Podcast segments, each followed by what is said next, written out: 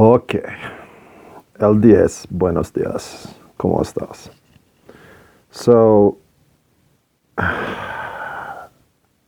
many things in this world are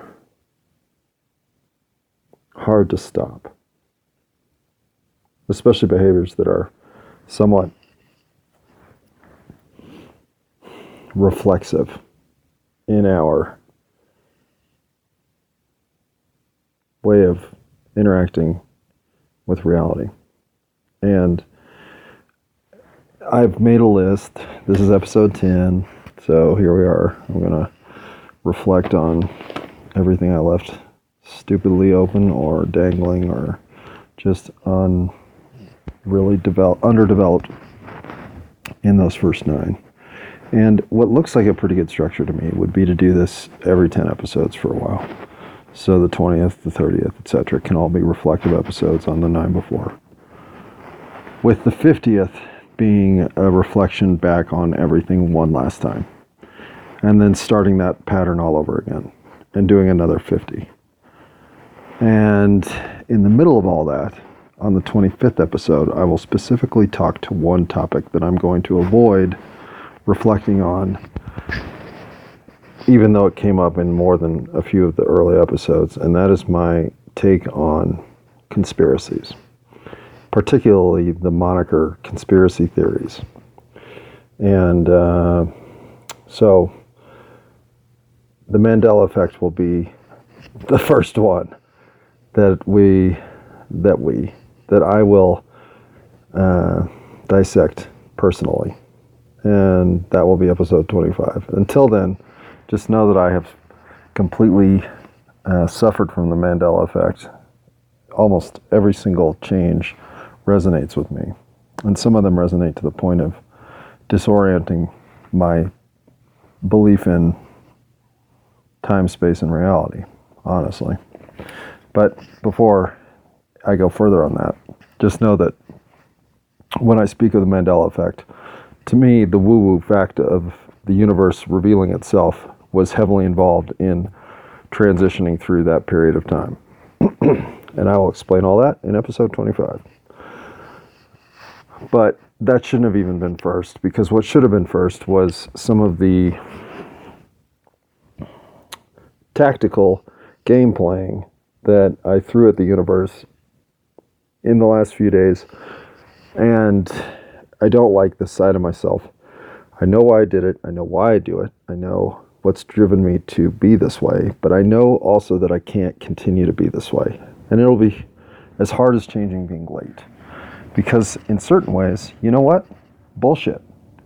If I'm able to see a game played against me in a way that there are sleight of hand maneuvers working to uh, tilt the table away from me, and I happen to be equipped to use those same sleight of hand maneuvers to re-level the playing field, I have a hard time not using those maneuvers back against my opponent. I certainly do not find calling out my opponent for their chicanery to be something in my mettle. At least that's never seriously arrived at a moment of potential impact. But to counterattack, especially with tactics recognized in their um, in their uh, in their gamesmanship and the approach in which I am being manipulated. Oh, it's like you're falling right into all my favorite traps, right? And honestly, I stupidly let my paycheck situation um, trigger those responses. Because if we get right down to it, the labor ready situation is not something I'm going to pursue. That's just a lie. And it's not a lie in that, in the worst case scenario of the universe, where all that is happening, and I have an impending bill that forces payment on the day I expected my check, and now my check's $100 short, I would do whatever was necessary to ensure that such circumstances were abated if there was anything in my control in which to act. And so to throw that at my employer and not throw it at them, but to manipulate the circumstance in a way that says, but wait, how can this be as much as you can do given your timing of circumstance in this regard? And having already suffered the sort of disillusionment that comes with watching uh, some general incompetence across uh, the system store wide. I'm afraid corporate America, this is the kind of hand you force me to play. Because I don't trust you. I don't trust that you did everything you could to fix my situation, that you fucked up.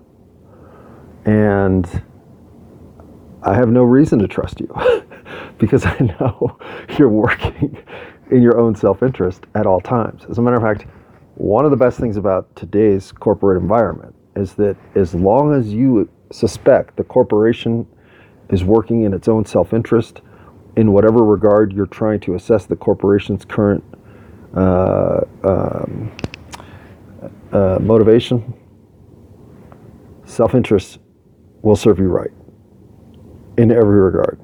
So I have to play the same level of extreme self interest when I'm trying to course correct my situation versus the corporation, or I don't have the same sort of commitment to the cause that I'm facing. Is this fair? No, it's bullshit. You can't play fair for whatever reason. You have decided that incrementally inching us into an existence of, of non-compliance because there's no other reaction is what you're forcing. Okay. And I fall for it. Look at I fell for it in a situation in which really I'm not even impacted. It's embarrassing that I'm this easy of a mark because I shouldn't be. This shouldn't influence me. I should be above it. And if I'm going to let it influence me, then I'm no more worthy than the universe itself and having a course correction that matters. Because it's up to me to be the bigger person. I have it in me. I knew as I was winding my way through my transgression against that I was whining like somebody the universe does not want to hear whine. And I'm sorry for that.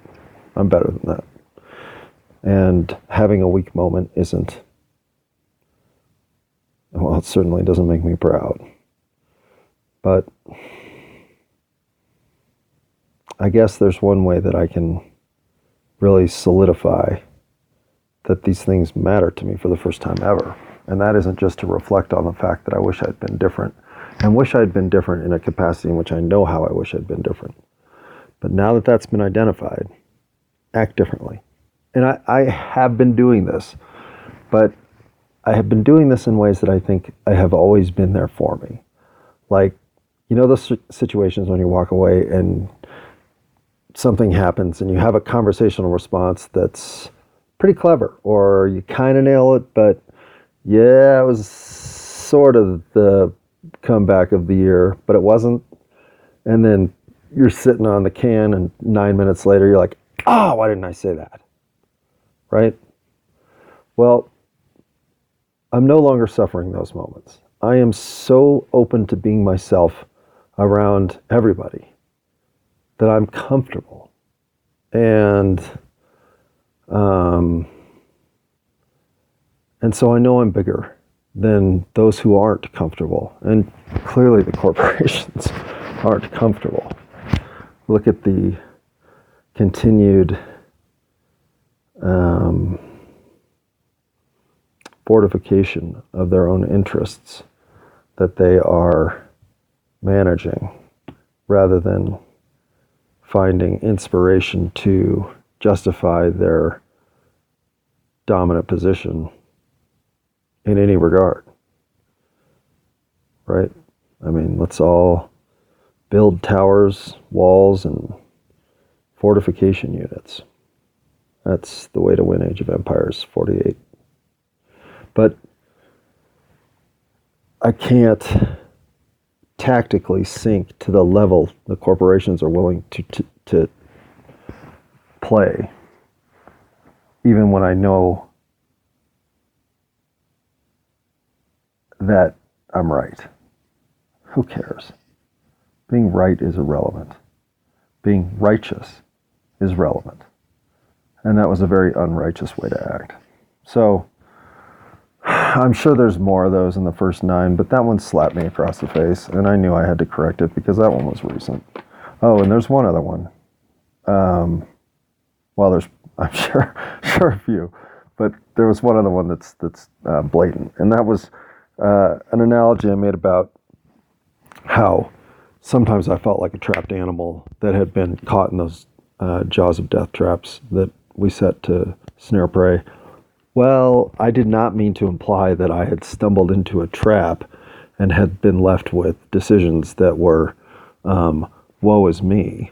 No, no, no, no, no. I had been opening those jaws of death traps all around me for months, years, weeks, hours, a lifetime.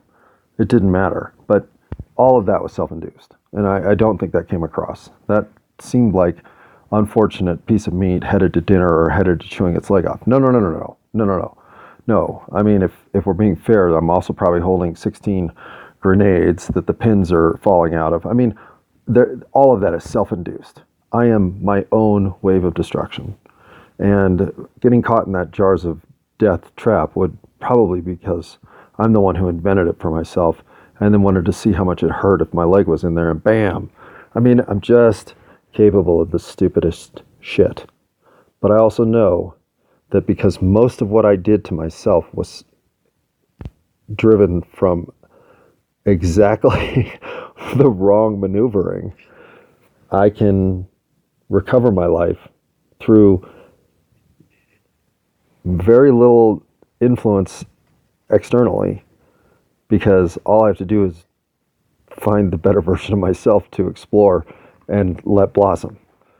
The rest of the universe, I can't do anything about. And so, in that sense, yeah, of course, I'm trapped in the metal jaws of death. We all are. Because we're all being fed a line of horseshit that makes us believe there's either a chew your leg off or become dinner dichotomy in what's going on out there, which is wrong, but whatever. That is not the illusion I was making. So let's not pretend that it was. So that one also set out. Um, uh, and okay, so there's one other one that's weird.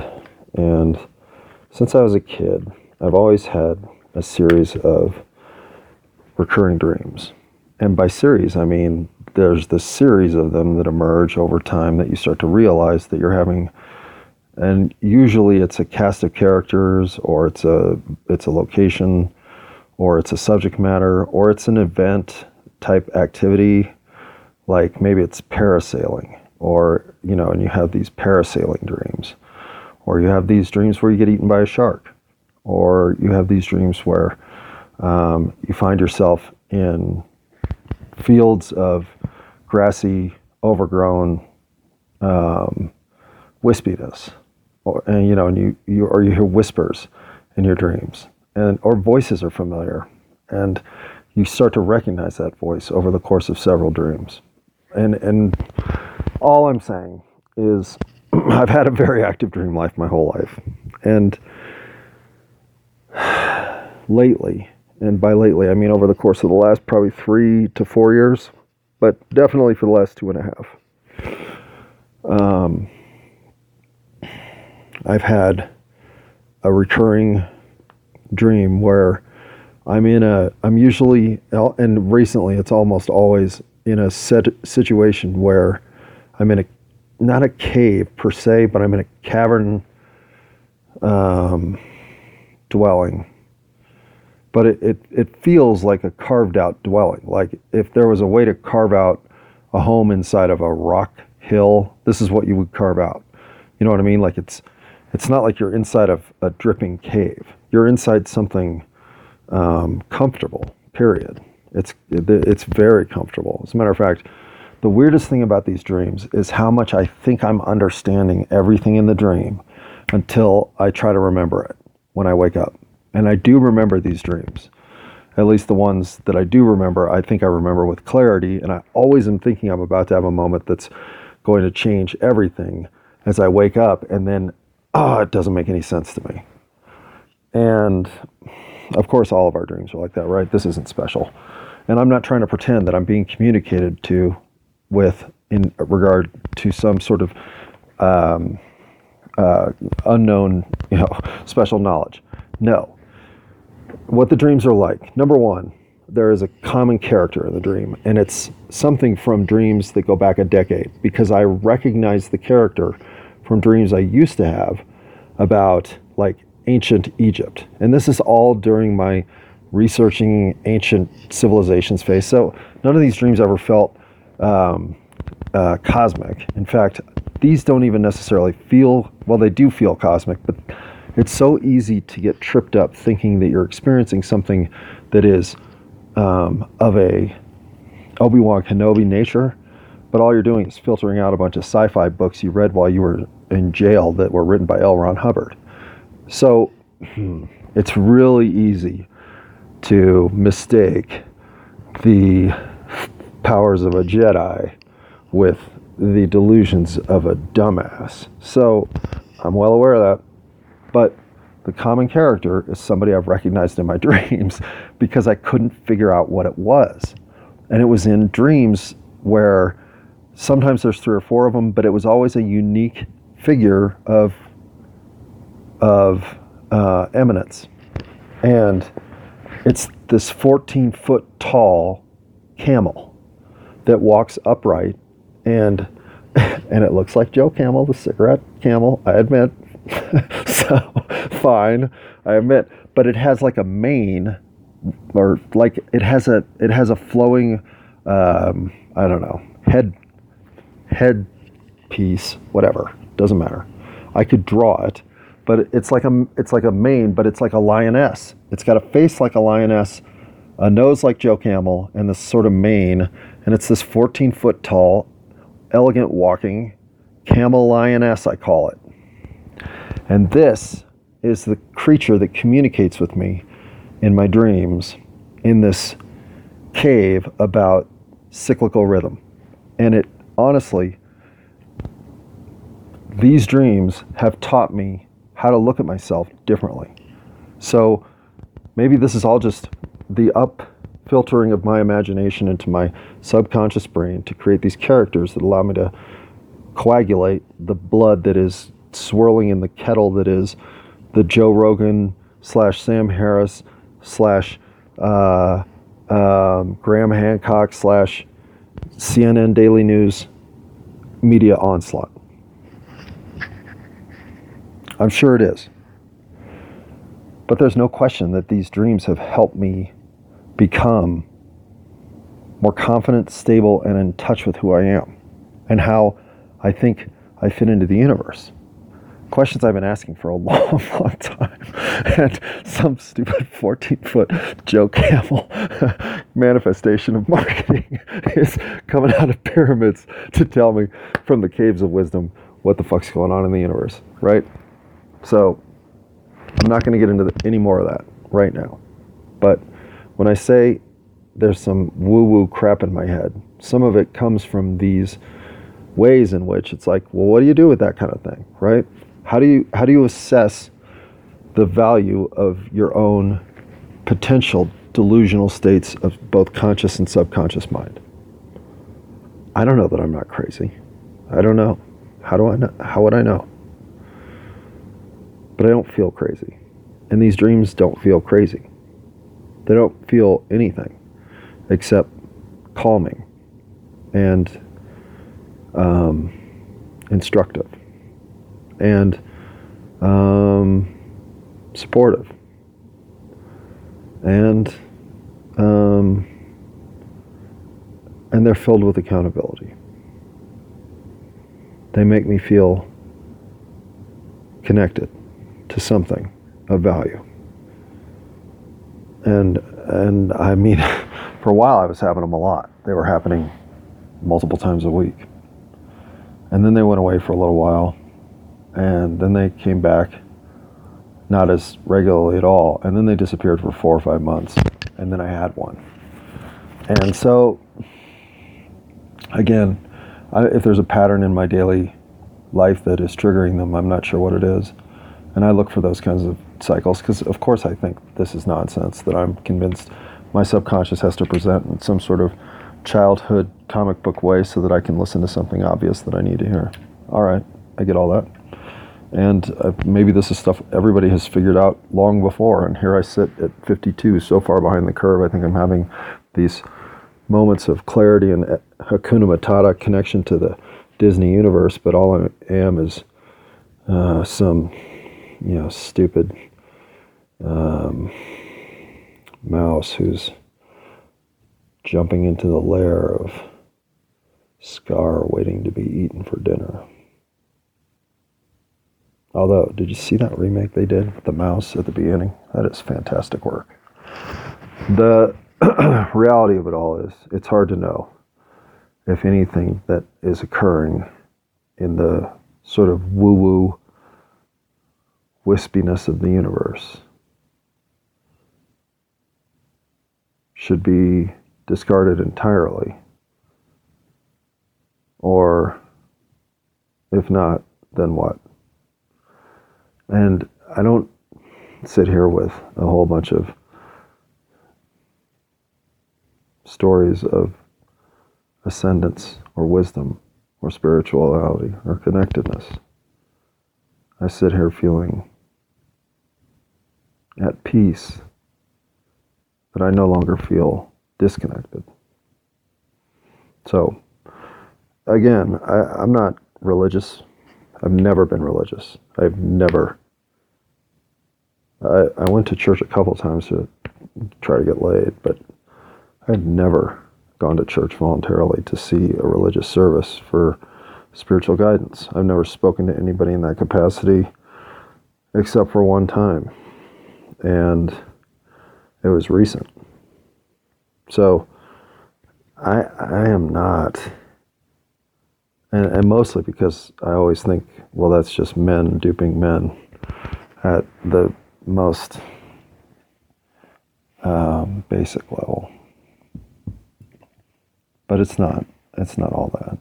I know that now, and I've always known that. I just it's hard to separate the shenanigans from the true spirituality, and that's unfortunately true of everything in the universe. But doesn't mean there isn't some legitimate value in everything that's happening in you know the church and the construct of religious faith across the world.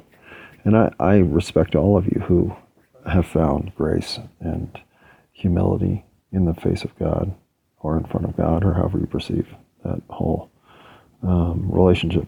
I um, chase down everything from Buddhism to um, feminism, socialism, to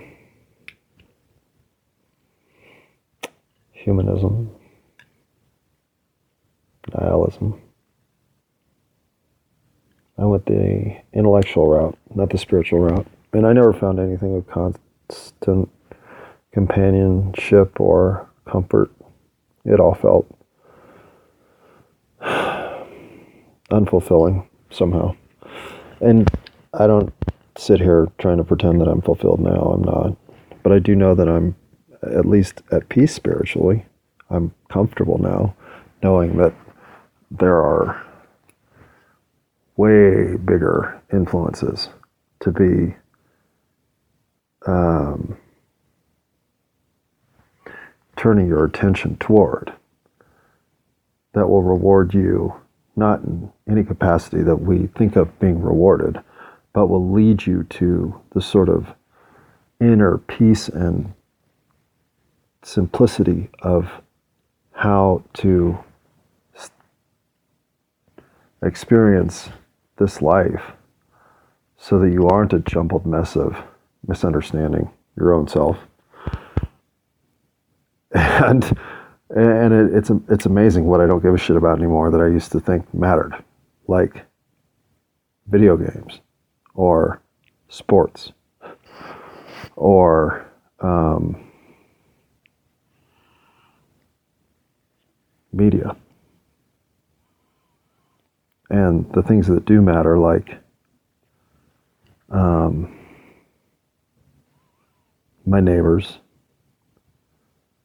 um, my family, my pets, obviously all the people that are in your life and the loved ones that are there, but also the daily interaction I have with the bus driver or the um, position I lock my bike in when I am first to arrive at the store at the bike rack or the um, composure I use when the person in front of me in line has forgotten whatever it is that they need to run back to really quickly claim as they directly sheepishly look at me and know they're inconveniencing my day.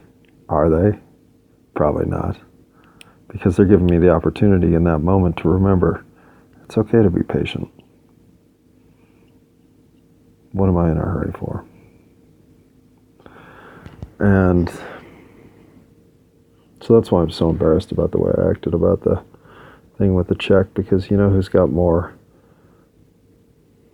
coverage than me? Nobody.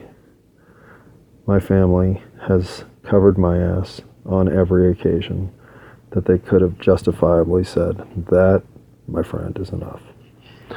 So, I also wanted to, during the 10th episodes, at least give recognition to some of the people who have truly helped me find my way.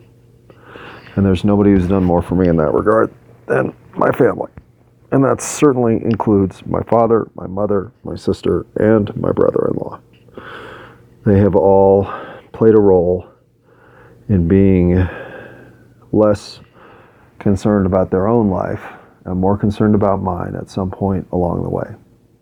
And they have never been asked to do that in any capacity in which they agreed to step into a role that was um, that was previously ordained. No, they've done it in reaction to the bullshit shit that I was pulling that needed to be supported, stopped, um, unwound, redirected, and frankly saved. So I don't ever forget that I owe everything to those four. Connect four. Because without them,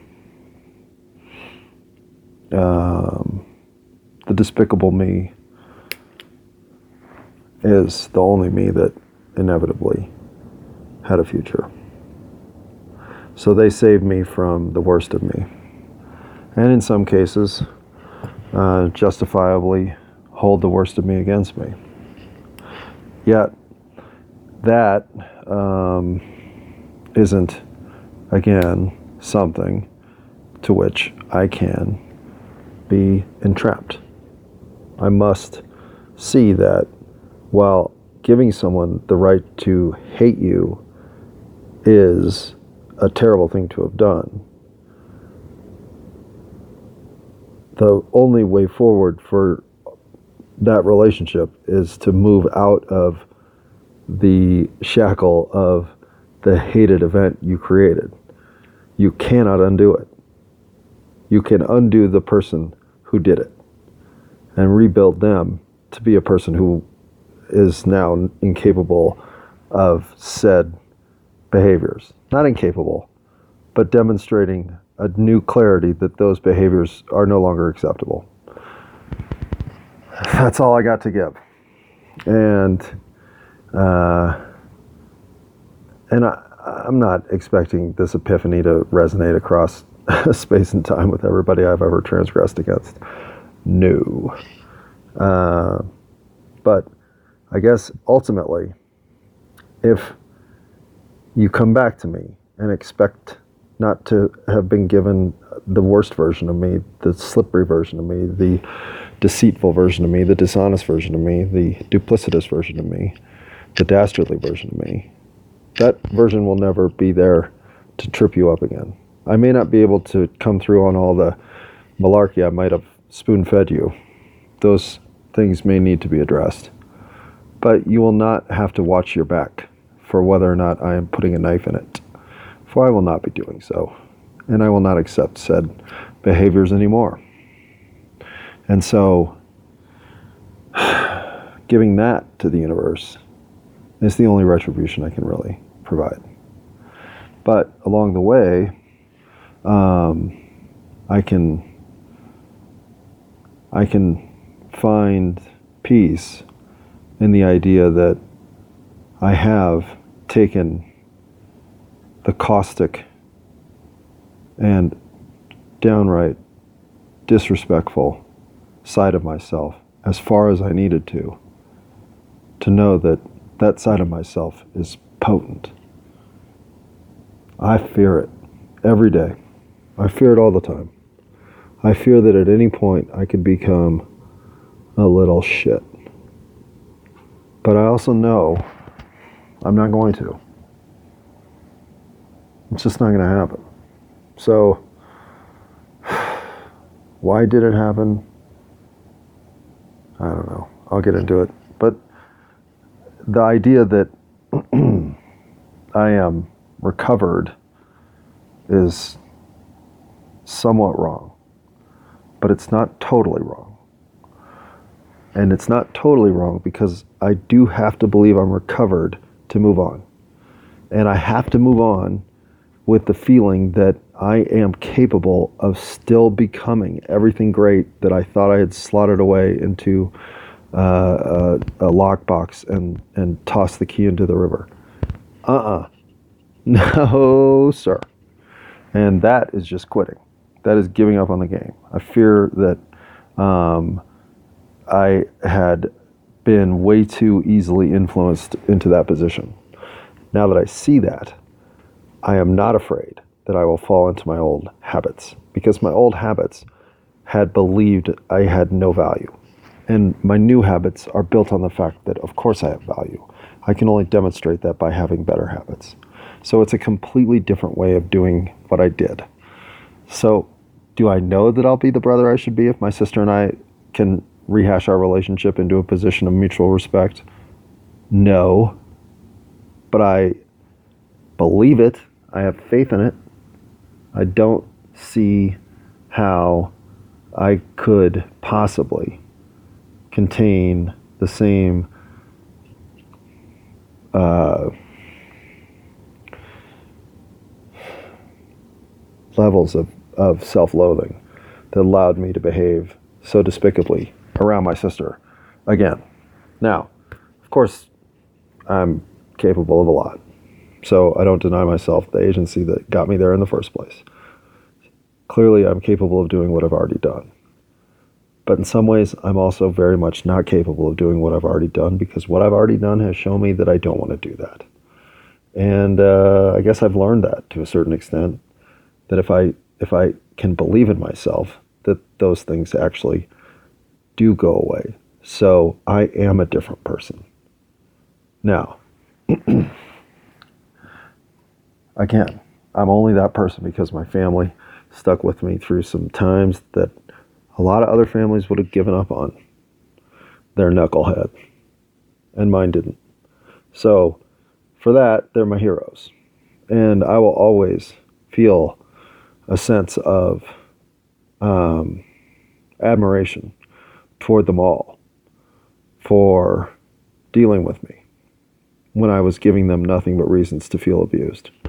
And I'll, uh, I'll always look at them as um, unjustly uh, burdened at times by the shenanigans I was pushing, forcing, and um, and explosively um, subjecting them all to. They've never ever um, returned such volleys. In fact, uh, the the lack of return fire is so um, so minimal. Uh, it's just it's not even there's no point of, of discussion to even hash. And so what why? I don't have all that figured out, but I have a lot of it figured out, and that's not going to come out on this list. But why, why, why, why, why be that way? Why was why was it that way? Well, believe it or not, I was that way for reasons that are identifiable, and um, I'm going to explain them. Just it's going to take more than seven minutes, so this isn't the time. But what this is the time for is saying that um, I don't I don't um, pretend to think that this is prescriptive. It's not. It's a confession. It's um, it's an admission of a life lived with choices made poorly, mostly, that um, was recovered somewhere in this halftime, third quarter, fourth quarter episode of the game to give me a whole new perspective on the game we're playing. And I don't I don't underappreciate my position in this opportunity like I always have and always had felt forced into um, a, a, path that I, I knew I, I, I knew wasn't going to work out. And I don't know if that means that I knew I was going to blow shit up on that path. I could just see that there were too many ways that I could pull strings that would just unravel the path. Maybe, because that's usually what happened. But I, I, I honestly think that I just kept being given these these uh, these action plans that as I scoped them out and thought through A to Z how they were going to work out, I knew they weren't going to work out for me. And so the disorganized thoughts that I had early, I think, were in trying to figure out that I knew they weren't going to work out, but everybody was telling me this is how it all does work out. So I started thinking that that must be the way you have to think to make it work out. So I trained myself to think I thought a way that I didn't. And I will very much get into that. And being unable to reconcile that I was being told not truth, but opinion, and in many cases, um, unearned uh, uh, commitment to a cause that if somebody had just been honest that hey this isn't figured out but here's one way to look at it i might have taken that look and then gone a completely different direction. But no i was told do this this this and this and it all works out. Okay. So i'm also very susceptible to doing and behaving the way i'm told i used to tell my parents i think i would have done really well in the army because there's so little latitude to do anything of your own volition you just do what you're told do what you're told do what you're told do what you're told but part of what you're told is to go shoot that guy across the sand desert. I would not have been okay with that part. I would not have been okay with listening in on private conversations. I would not have been okay with most of what the, military does. So it was never a career choice for me. The structure of it, the uh, the implied um, constant attention to always knowing the detail that you should be attending to, that part of it I think I would have responded well to. Because once given the free sandbox of Grand Theft Auto 4, all I could do was run around and, and you know, backseat hookers and shoot guys off helicopter um, uh, moorings. But once you get over that, you're left with a, well, how did I get here? And I don't know. You know, I used to think the universe was random completely, chaotically random. It's not. I used to think that one mistake could ruin your life. It doesn't. I used to think that grudges, holding grudges, had purpose. It doesn't. I mean, these are just things you you learn. You know, that bad deeds should be punished. You're taught that because that one even resonates. It makes sense. But what is a bad deed? Where where who's drawing those lines? Where Where are we coming up with the list? And what kind of punishments are we doling out?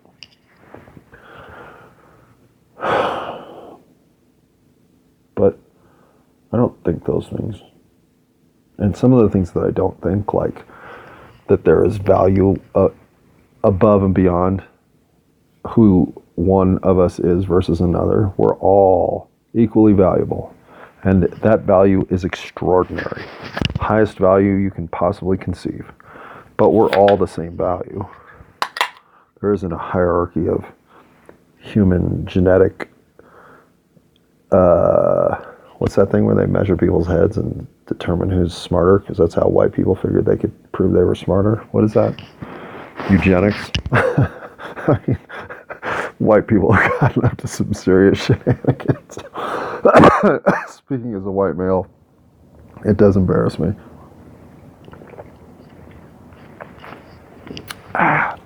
But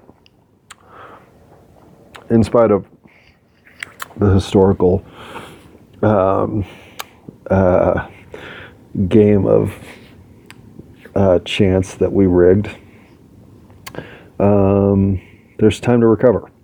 Even white dudes are worthy of divinity and uh, and have grace that if if we're talking about timeless life uh, flow, obviously they have lost sight of as a group.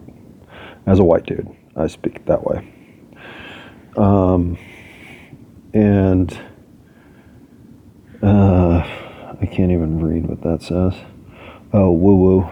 And, you know, the Mandela effect, the camel lioness, yeah, it's all woo woo crap.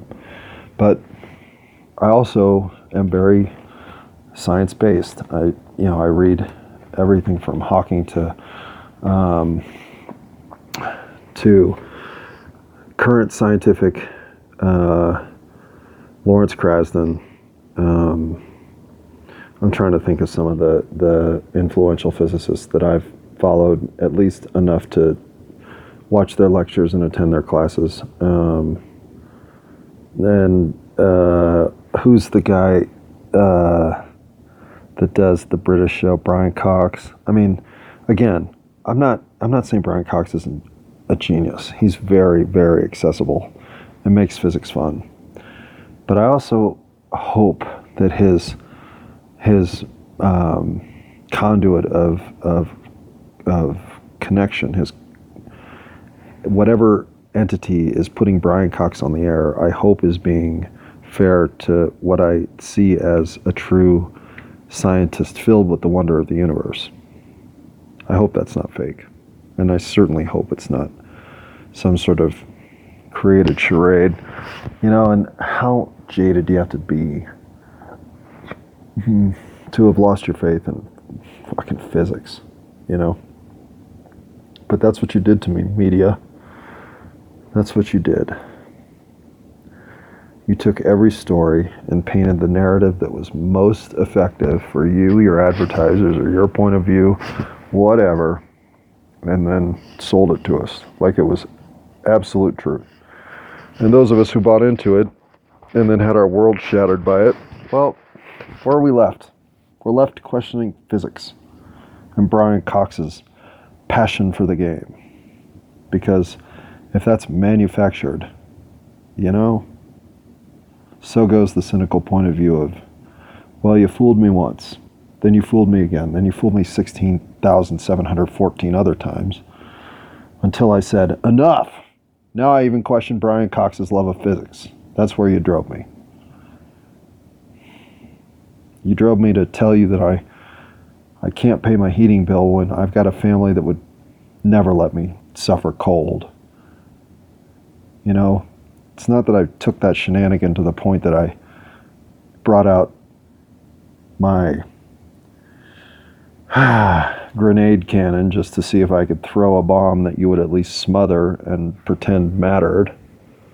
It's that I gave the universe a view of the world that I needed to scramble damble to get something done to make sure my ass was covered when you know what? My ass is covered because I got a family that covers my fucking ass. And that's a little bit embarrassing to say, but it's also, I gotta say, I love my family. They're so fucking awesome. You know, I just was with them tonight having dinner, and my dad's a cool dude. My mom is sweet as can be. They're just good people. And uh, so what? I mean, in another type of universe, the fact that family has families back matters. But in this universe, it's weakness. And you know what? I do live in my parents' basement. Well, I might as well. They would never let me live in their basement because that is a situation where someone gets murdered. But they have given me everything. Everything I am, I owe them. And everything that I will ever become is because of their influence, their role modeling, and their ability to take me at my worst and still love me. And that is the kind of thing that not everybody, as in fact, I'm sure not many, can say they feel from their nuclear family. And I not only feel it, but I am trying for once in my life to give it back. Because I don't think I've ever known what it's like to love myself until recently. And in loving myself, for the first time ever, I'm truly loving my parents and my family the way they deserve.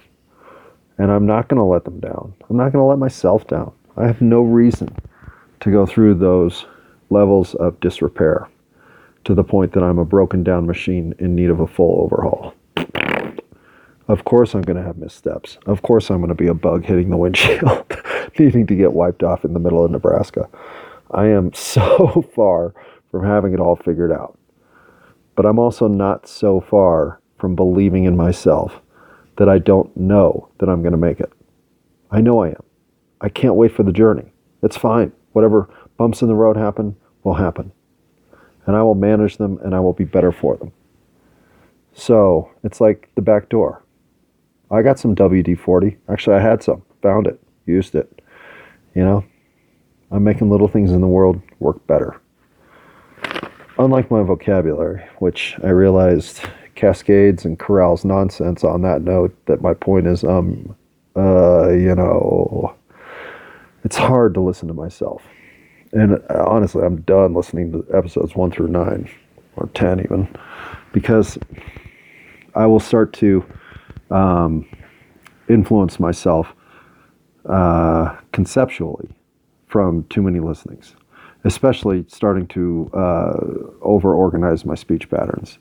I say the word corral way too much. I say the word cascade way too much. Everything is nonsense. I don't know why. Uh, on that note, my point is, um, uh, you know, are just going to be there. And I'm done caring why. Just like I'm done caring why I make things complex that are simple. Like, the titanium nail looks just like a, well, maybe a bishop, but it looks just like a rook. It does not look like a knight. It looks nothing like a knight. And I know that. But when I listen back and say knight when I mean bishop, in a game that I played regularly, so it's not like I don't know a bishop from a knight, and yet still call the character not a rook first, and yet still call those uh, museum artifacts to go on a keychain from either a NASA or Egyptian museum. Oh my God. I get so annoyed that I've overcomplicated something as simple as that thing looks like a rook, which it does, which is easy, which communicates the exact image I'm trying to convey. But I also know that I got to talk to you about NASA and Egypt, right? Like that's in the back of my head, that's in my subconscious. So where do I go when I wander for some connective metaphor?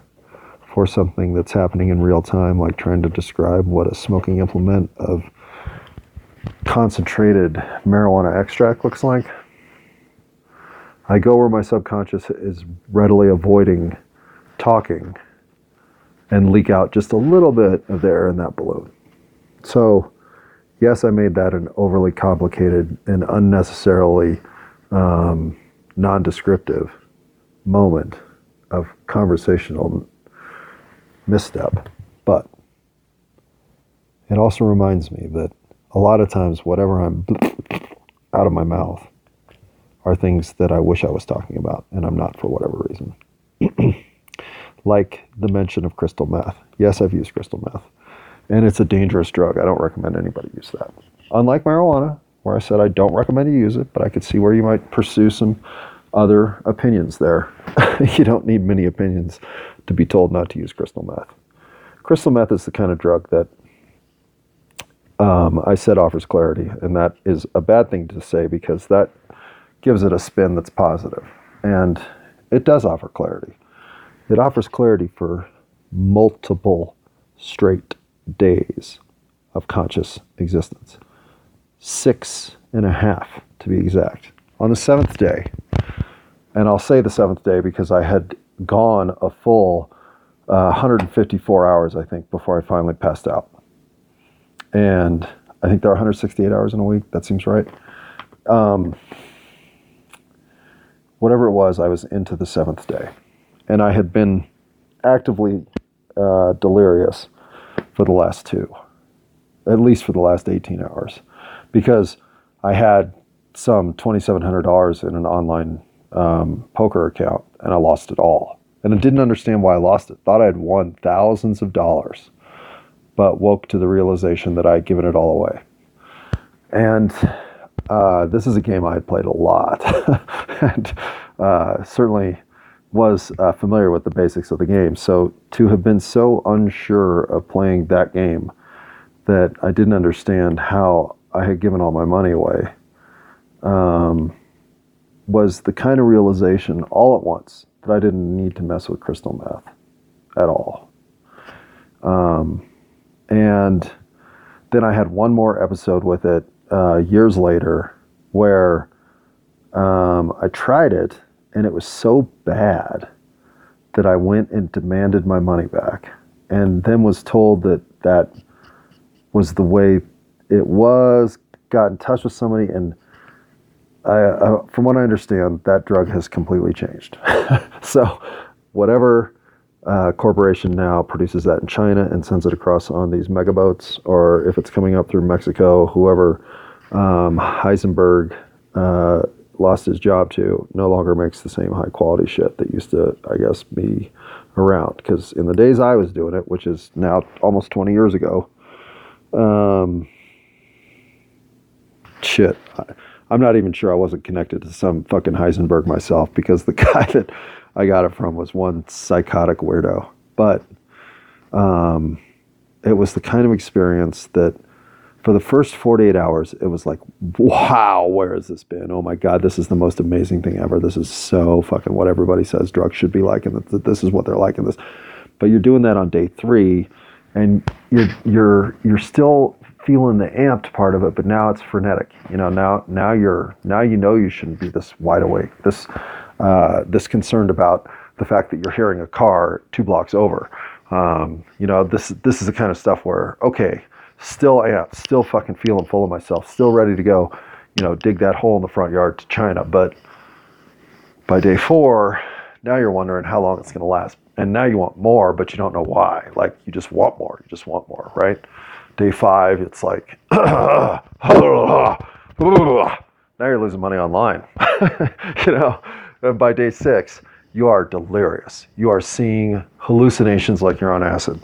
And finally, you fall asleep because your system simply can't take it anymore. And then you sleep for 36 hours. And you wake up, check your online poker account, and realize you have zero dollars in there, and are convinced that that's probably the last time you ever need to see that drug in your life. And you're lucky enough that the person you do it with has exactly the same reaction to it, or else God knows what could have happened. But I don't recommend anybody ever try it because I was so close to never stopping, and I did it once. So don't do it. Don't do it. There are certain things that will just consume you. And I didn't run into many of them in life, but I ran into one of them, and that's it. I never did heroin or any of the other truly hardcore drugs. Mostly designer drugs, hallucinogens, and smoking dope. Oh, and alcohol. Up the ass. Not up the ass, but I did a lot of drinking in my time. Never once shot it up my ass. But pretty much took every other miserable event you can take from an alcoholic existence and wandered through that forest of, of regret. But whatever. Alcohol gave me some things too. It didn't suffer uh, a complete annihilation of my personal goodness, but it tried.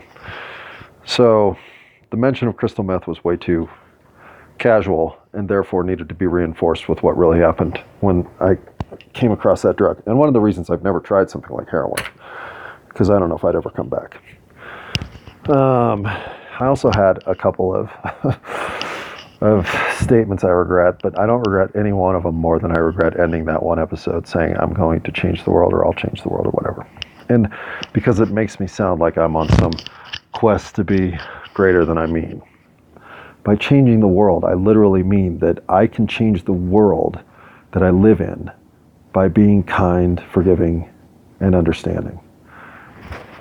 And I, I really think that I can change the entire universe by doing that that all I need to do is continue to put that energy into the universe. And this sounds like the secret or whatever. Put it out there, get it back. I don't really mean that, but I kind of do. What I mean is, it's my universe, me, the one I'm going through here. It's it's mine. It's my personal one. Because while you're in it, and while you may even be in some bizarre way tied to this particular moment, connecting to these words I'm saying, they're my words. I'm having the experience. And you may be echoing the experience in the reflection of your universe, but you're having your own universe's experience. So I am going to change the world, but I'm going to change my world, not the universe that exists objectively. I'm going to change my universe. And I'm already seeing that I have happier, more conscious interactions with random people. They're just on the street, uh, at the bus stop, in the gas station line, whatever. People are just nicer because I think I'm being nicer. So, change the world, sure.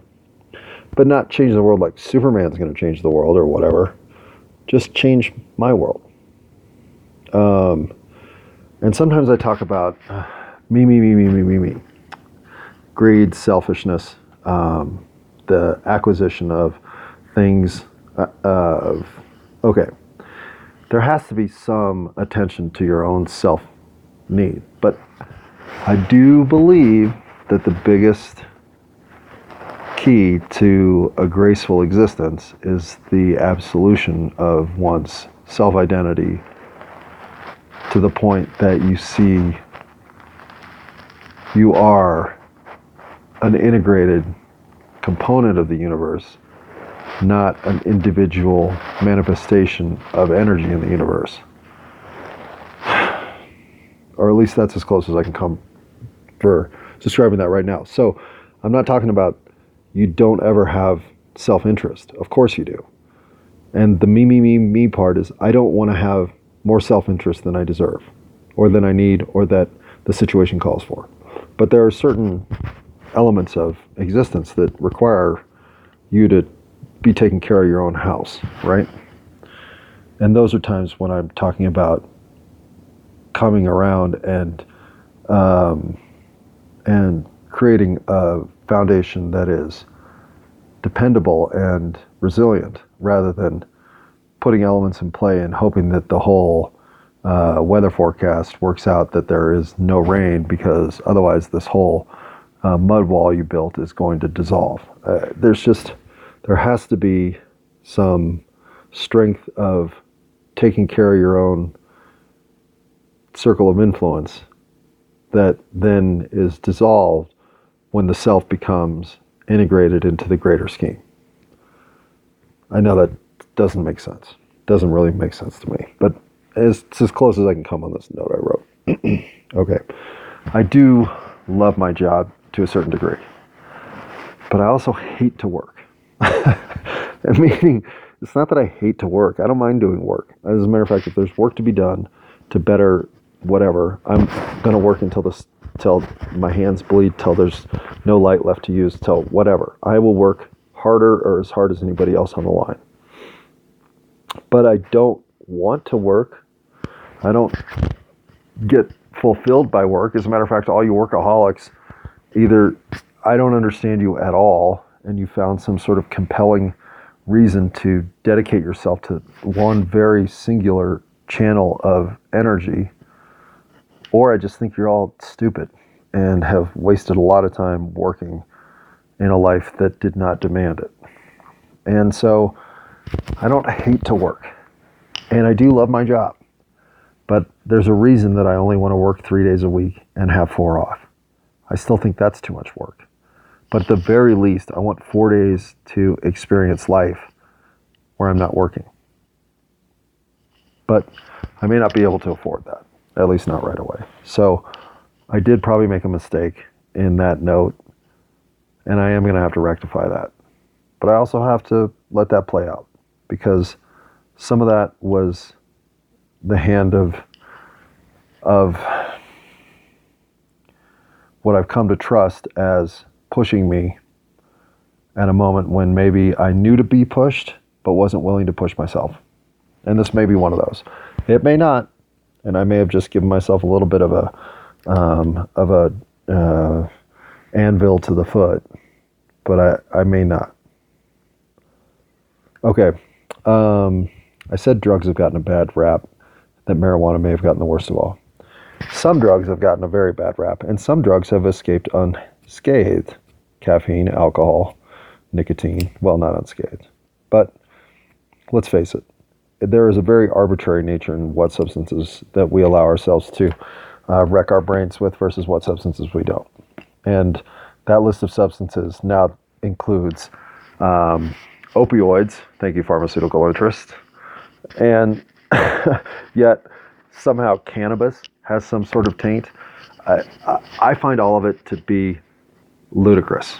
I find it all to be a bunch of um, information spilling, um, self interest, and profiteering from both the addiction and um, and miserable circumstances that our current style of civilization has enabled.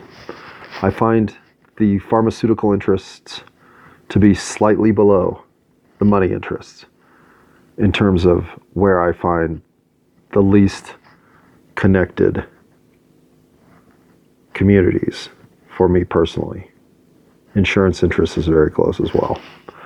But did I leave out the medical industry or politics? I couldn't have, right? I had to have included those. How about education? Not educators, but the administrators of education. there are a lot of people not to like these days. But I don't fail to see that they've all put themselves in a position where the system had them under control. And um, and I think that when it comes to the bad rap that drugs get, my personal experience is you're crazy if you go through life without trying hallucinogens. You missed out. And if your coping mechanism is Prozac and mine is cannabis, how on planet Earth are we different? And if your coping mechanism is caffeine and mine is kratom, how really are we different? Now, if mine is fentanyl and that leads me to a destructive, self destructive spiral of uh, acquisition to enable my drug habit, well, then now we're talking different circumstances. But if I want to do MDMA this weekend, or any weekend in my past, present, or future, why can't I? Do you know what MDMA does? It makes you feel like everything about the universe is based on love. You love everything, and everything loves you. That's MDMA. So I know that kind of shit should be locked up in a cabinet and kept away from anybody because, God forbid, you'd feel a moment of pure bliss in a universe full of downward pressure. So, where do I stand on drugs? I don't know. All over the map. But I know this much. We are lied to about drugs all over the place by everybody in many ways. Um, and I, uh, I'm not proud of having found my own truth in experimental drug use, but I do have some truth there, and I do have some uh, life enhancement there, and I also have some life pain there. Mean, like I wandered down Yellow Brick Road and found nothing but frogs to lick, you know, and mushrooms to eat. But I did eat some mushrooms on Yellow Brick Road, and whew, did that ever make Oz come to life? So, if you haven't had that experience, I think you've missed out. That doesn't mean I think you should run out and find a bag of mushrooms and do them. They're not a reckless decision. But they are one that brings you a very specific connection to a universe that you didn't know was there. So, if you missed out on that, I I will say I think you missed out on something truly awe-inspiring. All right. Um, so one of the criticisms, and I do look for criticisms that people will have, is simple. And I, I guess I hadn't really thought of this, and uh, and I clearly should have. But um, I can I can hear. I don't know if I can hear my father say this, but I can definitely hear someone of his character say, "Okay, so." Uh, it sounds like you smoke a lot of dope um, and you're now happily delusional in your stoner state and think that somehow you're now cosmically connected to uh, a universe of some sort of soul filled uh, destiny. And, uh, you know, I think all you are is what we all were at 17, sitting in some friend's basement. You're stoned. Duh. Okay. That's actually pretty fair criticism. Um, okay. I, I can't say that I don't have to have some moment of, well, okay, uh, yeah, yeah, that's that may be uh, that may be more of it than I want to admit, and yet, actually, I don't really care. Okay, maybe it is. Let's say that I am only able to stay happy because I smoke enough weed to get deliriously, uh, mentally uh, swung into a happy frame of mind. does that matter? I mean, really, does it? Like, if all the differences between where you are now and having a happy life is whether or not you're willing to smoke dope every day, wouldn't you do it? Well, of course you would. So I don't really buy that argument just from that context. that argument isn't lacking validity simply because I can counteract it with, well, if we all wanted to be happy all the time and all it took was smoking weed, then we'd all be doing it all the time. Maybe I'm just built for this particular interaction to level me and my chemical imbalances to the point that I can slip into a delusion of being okay with life and okay with everything around me because I'm just stoned. So, of course, potato chips taste great. Yeah, but I do not smoke weed that makes me get the munchies. I hate when I accidentally trip into something that does because I have to decide whether or not to go with the uh, resistance to ordering pizza that it will create uh, versus the um, the euphoria that it's not creating. So there there are still experiments that fail with marijuana. Sometimes I get uh, an indica that puts me right to sleep, and I have to decide whether or not to stick that in a drawer and use it only when I'm having a restless night, or if I'm willing to just smoke my way through a bag of stuff that's going to knock me out. So, eh, but some of those knockout moments are when I'm falling asleep and have that one connection that makes me realize, oh, that's what I've been missing. And and I, I, I know we all have those moments as we're falling asleep. And it doesn't have to be marijuana related at all, and probably has absolutely nothing to do with it.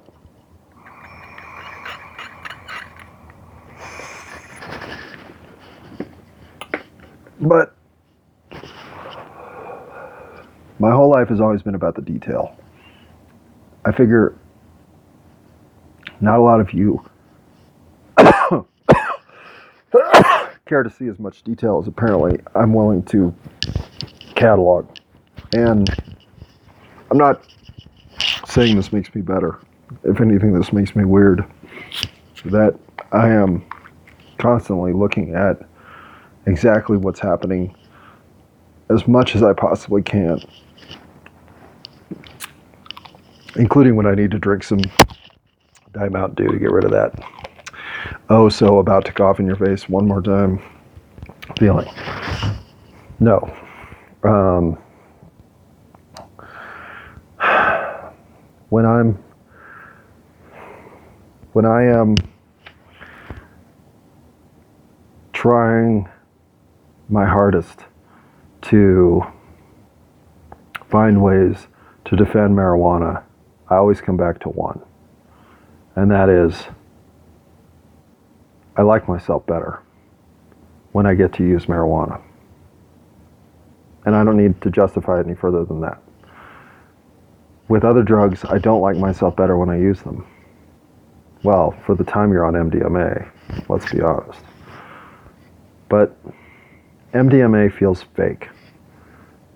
Mushrooms don't, which is weird. And I really want to take acid again, one more time. And finding acid in my life is next to impossible, but at some point I'll probably trip into a pill. A pill. I'll try. I may find myself in the uh, in the vicinity of a tab of acid one more time in life, and if I do, I guarantee you I'm going to take it. And I would take mushrooms one more time, I think, but only one more time, and I would want to take them with somebody. I wouldn't want to do them alone. And acid, I actually want to do alone. But other than that, and I'm doing those for very specific purposes. And I would do peyote if it ever came along my way, but when do you ever run into peyote? So, other than those specific purposes, and having no interest in developing some contact with uh, pharmaceutical drugs, any opioids, any uh, the the uh, whatever PCP is. I mean, I've I've done enough experimentation. I've I've snapped my own rubber band enough. I've been lucky as you can possibly be to not have a more destructive uh, historical um, um, fragmented experience to have to reconcile. I've had great luck with drugs and seem to be able to shut the spigot off at just the right time. And so uh, I don't think that I am delusional. I mean, I've been high for 40 years, if we're being fair. So, uh, you know, if, if pot was going to make me stoned and uh, happily floating my way through the clouds of uh, Packland, well, then I think it would have done that long ago, and it didn't. So, I don't know obviously I'm not 100% reconciled with having to live in a world where it's enhanced by some sort of ingested compound. But then, I mean, what else you to do in America, right? This country's all about drugs. So, I don't really know that that's a bad criticism. It's certainly one I'm going to have to revisit, but I don't buy into it why that is, I think I can crystallize. At least more than I've probably presented right now. Okay. Uh, I'm so far into this that I got to stop now. Um, but I will say I do misuse words, which is kind of embarrassing, and especially because I'm not editing this in any capacity, and because I've uh, acquired some uh, tendencies to speak too fast run through words before I'm even saying what I mean to say.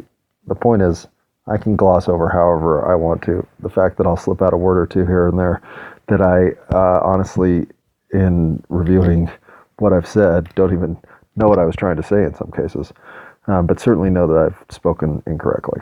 And what can I say? I'm trying to do this in a way that uh, you understand me directly through my language communication as much as possible. You can't see my eyes, so you don't know how I'm looking at you, but I'm not trying to um, impress you. I'm not trying to uh, show off anything of uh, vocabulary uh, uh, uh,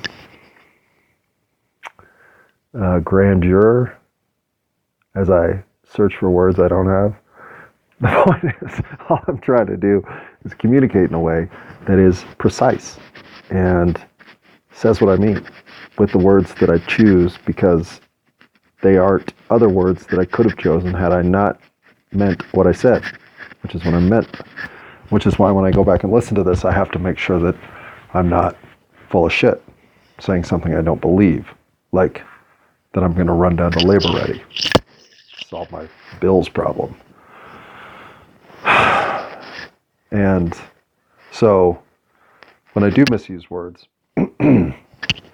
all I can say is I will try to be better. And I care about language. I care about accuracy of communication. I care about conveying in the simplest forms the most basic idea of what I'm trying to convey.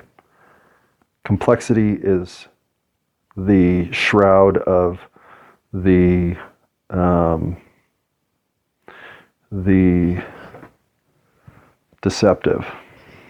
oh, that was as stoner a moment as I can really have.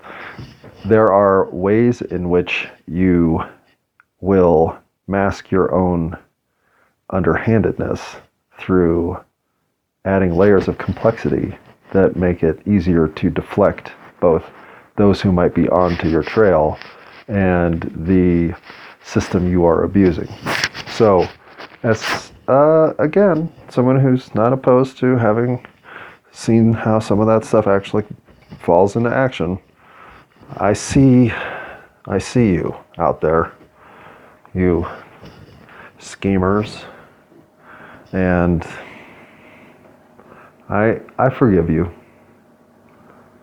I forgive you because anything else would be so much hypocrisy. I would probably dissolve into a pillar of salt. I guess you don't dissolve into a pillar of salt, you, I'm sure crystallize into one. But regardless of what formation of matter occurs to turn this hunk of flesh into salty goodness, uh, to pretend that I don't get how you schemers behave would be wrong. I do. I schemed everything I could for a long time. Still scheme some things I shouldn't. So I'm working on it. I'm not a perfect being, but I am a progressive being who knows this is one way. Behavior must change. Can't scheme people. Can't scheme the universe. The universe will scheme you back. So stop scheming. And I guess on that note, what am I drinking? Oh, cherry cola. No wonder it doesn't taste like Coke. Some Zevia. I'm sure this is some fake calorie, zero sugar nonsense of chemical goodness for my body. Whatever. Can't be worse than diabetes. uh, anyhow, it's it's no longer time for schemes. It's time for sunlight. And it, it, otherwise, what are we going to do?